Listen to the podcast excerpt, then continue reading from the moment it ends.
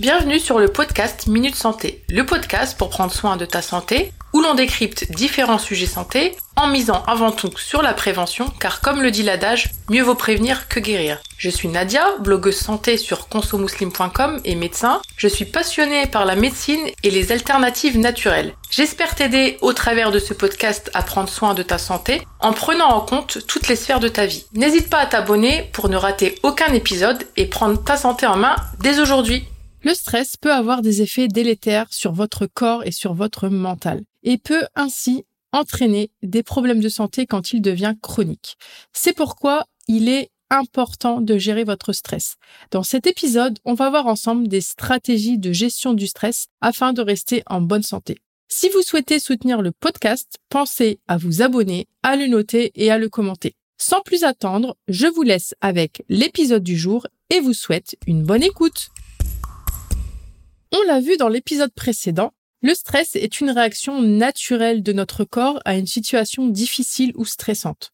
Il peut être causé par des facteurs externes, tels que le travail ou des difficultés relationnelles, ou par des facteurs internes, tels que l'anxiété ou la dépression. Lorsque nous sommes stressés, notre corps libère des hormones telles que l'adrénaline et le cortisol, ce qui va entraîner une accélération de notre rythme cardiaque, une augmentation de notre pression artérielle et une respiration plus rapide. Cela peut causer des problèmes tels que des maux de tête, des douleurs musculaires ou encore une fatigue chronique. La gestion du stress, elle peut être bénéfique sur différents plans. Tout d'abord, elle peut aider à réduire ce niveau de cortisol dans notre corps, ce qui peut réduire notamment les risques de maladies chroniques telles que les maladies cardiaques et le diabète. Elle peut également améliorer notre sommeil et notre humeur, ce qui peut vous aider à vous sentir plus énergique et plus motivé. Donc, la gestion du stress, elle peut, in fine, vous aider à mieux gérer les situations difficiles de votre vie, ce qui pourra, par conséquent, améliorer votre confiance en vous et votre estime de vous. Cela peut également améliorer vos relations avec les autres, ce qui conduira du coup à des relations plus saines, moins de conflits et des relations plus satisfaisantes en général. Donc il existe de nombreux déclencheurs de stress assez courants, tels que le travail, les relations, les problèmes financiers et la santé. Il est important de pouvoir identifier ces déclencheurs de stress afin de pouvoir les gérer plus efficacement en agissant directement dessus. Pour identifier les déclencheurs de stress, il peut être utile par exemple de tenir une sorte de journal de stress pour vous aider justement à identifier les situations et les pensées qui vous stressent le plus et vous notez tout ça sur un petit carnet. Et une fois que vous avez identifié ces déclencheurs de stress, vous pouvez commencer à travailler dessus et à réfléchir sur des stratégies pour les gérer plus efficacement. Il existe de nombreuses façons de gérer son stress au quotidien.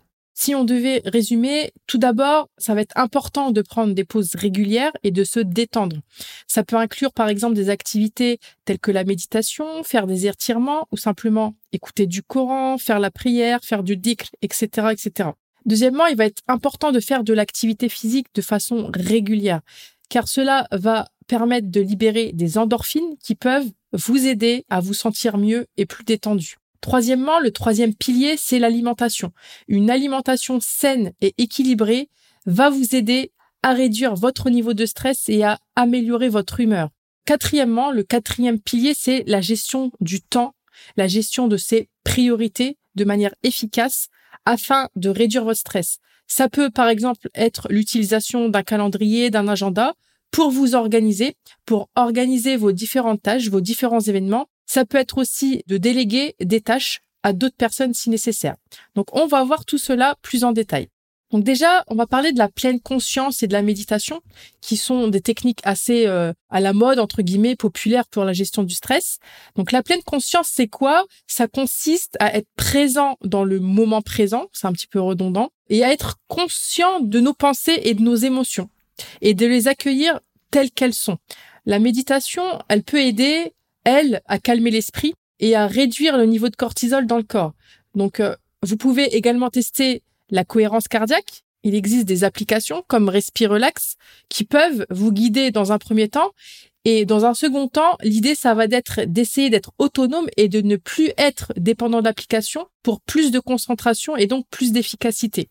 Il existe de nombreuses façons de pratiquer la pleine conscience et la méditation tels que la respiration profonde, la prière, le dhikr, etc. Il est important de trouver la technique ou les techniques, vous pouvez en associer plusieurs, qui fonctionnent le mieux pour vous et de la pratiquer régulièrement parce que la régularité va être la clé pour obtenir de meilleurs résultats. Ensuite, on a parlé de l'exercice et de l'activité physique. Pareil, il faut qu'elle soit régulière pour pouvoir réduire le niveau de stress dans le corps. Donc, cela peut inclure, ben, par exemple, des activités comme de la marche, la course à pied, du stretching, la natation, enfin, peu importe. N'importe quel exercice va pouvoir vous aider, du coup, à libérer ces fameuses endorphines qui vont vous aider à vous sentir mieux et plus détendu. Donc, il est important de trouver une activité qui vous plaise pour pouvoir la pratiquer régulièrement. Parce que si vous choisissez quelque chose que vous n'aimez pas, vous n'allez pas perdurer dans le temps. La régularité, c'est la clé pour avoir de meilleurs résultats encore une fois. Donc l'exercice, il peut aussi améliorer votre sommeil, votre humeur et donc en général avoir des effets positifs et sur votre santé mentale et sur votre santé physique. Donc pour aller plus loin, je vous invite à écouter ou réécouter l'épisode 9 qui s'intitule Pourquoi et comment bien commencer une activité physique. Ensuite, un autre socle de la gestion du stress, c'est l'alimentation. L'alimentation, elle joue un rôle très très important dans la gestion du stress. Donc il est important d'avoir une alimentation saine et équilibrée qui va comprendre des aliments riches en nutriments tels que les fruits, les légumes, les protéines maigres. Donc les protéines déjà, elles ont un rôle très important dans la synthèse de certaines hormones et de certains neurotransmetteurs du cerveau qui vont agir sur votre humeur, notamment pour en citer quelques-unes, la sérotonine, la dopamine et le GABA. Donc la sérotonine, elle va permettre calme et sérénité. La dopamine, c'est ce qui va permettre de nous booster, d'entreprendre des choses. Le GABA, ça va permettre calme et relaxation et de ralentir notre rythme cardiaque. Ça va aussi réguler notre anxiété. Donc voici quelques exemples concrets de bonnes protéines à introduire dans votre alimentation et à tous vos repas dès le petit déjeuner. Donc les oléagineux, c'est-à-dire les amandes, les noix, les noisettes, les arachides, etc. Les graines, comme les graines de courge ou de tournesol. Les œufs, donc les œufs classiques de poule ou bien les œufs de caille. La volaille, enfin la viande blanche en général, comme le blanc d'Inde, le blanc de poulet et le veau, en évitant tout ce qui est ultra transformé bien sûr. Ça peut être aussi des protéines via les yaourts nature, végétaux ou à base de lait de brebis ou autres, certains fromages, mais aussi les céréales complètes comme le boulgour, l'orge, le riz, etc., les légumineuses, lentilles, haricots rouges, tofu, entre autres, et pensez d'ailleurs à combiner les deux, c'est-à-dire légumineuses plus céréales. Enfin, évitez les aliments transformés, en tout cas diminuez-les, vous n'êtes pas obligé de tout bannir, évitez les sucres raffinés et les graisses saturées, qui peuvent également, du coup, accroître le stress. Donc, le fait de les diminuer va aider à réduire le stress. Donc, je vous laisse écouter sur ce sujet l'épisode 35 qui s'intitule Pourquoi et comment diminuer les aliments ultra transformés. En plus des bonnes protéines, il va être intéressant d'introduire dans votre alimentation, entre guillemets, anti-stress, de bonnes graisses afin de réguler votre humeur. Donc, introduisez dans votre alimentation, par exemple, des poissons gras comme la sardine, le maquereau, le hareng. Par exemple, à titre indicatif une à trois fois par semaine. Utilisez pour vos plats de l'huile d'olive, de l'huile de colza par exemple, de l'huile vierge pressée à froid. Privilégiez les aliments à index glycémique bas pour éviter justement les pics de glycémie et avoir une humeur stable et un taux d'énergie stable et suffisant tout au long de la journée. Donc voici quelques aliments à index glycémique bas ou modéré. Vous pouvez compléter cette liste en faisant une petite recherche sur Google. Donc on a tout ce qui est bah, la plupart euh, des fruits, les légumes, le pain complet, le pain au levain, le pain multicéréales, les céréales semi-complètes et complètes, riz, pâtes, semoule, etc. Les légumes secs, comme les lentilles, pois chiches, etc. Donc, pour résumer, privilégier les aliments bruts ou peu transformés, les fruits, les légumes, les légumineuses, les fruits secs, les céréales complètes, les œufs bio, les oléagineux, le poisson, fruits de mer, crustacés, viande blanche, on a parlé aussi de l'huile de colza, l'huile d'olive, mais aussi, euh, j'en ai pas parlé, le thé vert, le chocolat noir, etc. Et au contraire, limiter les aliments ultra transformés, les plats préparés, le plat blanc, les produits industriels sucrés, les aliments à index glycémique élevé, les sodas, etc. En plus de tout cela, veillez à apporter dans votre alimentation quatre des micronutriments essentiels en cas de stress. C'est pas une liste exhaustive. Donc, le magnésium, la vitamine B6, la vitamine C et les oméga 3. il peut être intéressant dans certains cas de se complémenter en plus de l'alimentation et dans ce cas-là, demander conseil à votre médecin et à, un professionnel des compléments alimentaires. Il est en plus de cela très important de rester bien hydraté en buvant suffisamment d'eau tout au long de la journée. Alors si le stress persiste, malgré tous vos efforts pour le gérer, il peut être utile de rechercher une aide d'un professionnel de santé.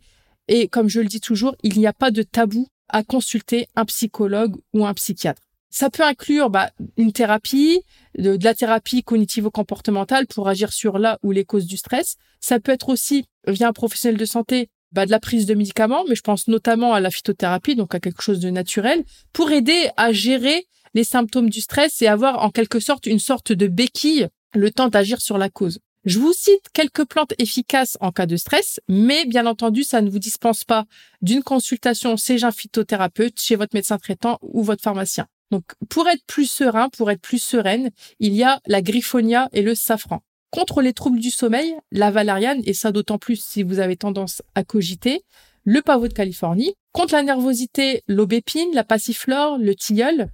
La mélisse, si le stress est associé à des troubles digestifs. On a aussi les plantes adaptogènes qui sont intéressantes en cas de stress, car, comme son nom l'indique, elles vous permettront de mieux vous adapter aux différentes situations stressantes. On peut citer par exemple l'éleutérocoque, la chouaganda, la maca, la rhodiole, le chisandra, etc. Idem, demandez conseil à votre pharmacien ou autre professionnel de santé naturelle.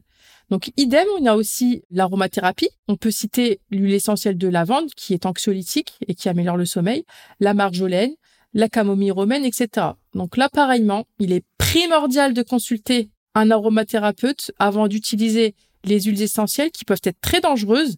Naturel ne veut pas dire sans danger, alors évitez l'automédication. Donc, pour finir, il est important euh, de parler à un professionnel de santé mentale quand vous vous sentez dépassé, sans tabou, pour déterminer la meilleure approche de gestion du stress pour vous. La gestion du stress est un élément essentiel pour rester en bonne santé et serein. Il existe de nombreuses stratégies, comme on a vu, pour gérer le stress, notamment la pleine conscience, l'activité physique régulière et l'alimentation saine. En faisant de petits changements dans votre vie quotidienne, vous pouvez réduire votre niveau de stress et améliorer donc votre santé mentale et physique. N'oubliez pas de télécharger votre ebook offert pour créer votre propre routine anti-stress. Le lien se trouve en description.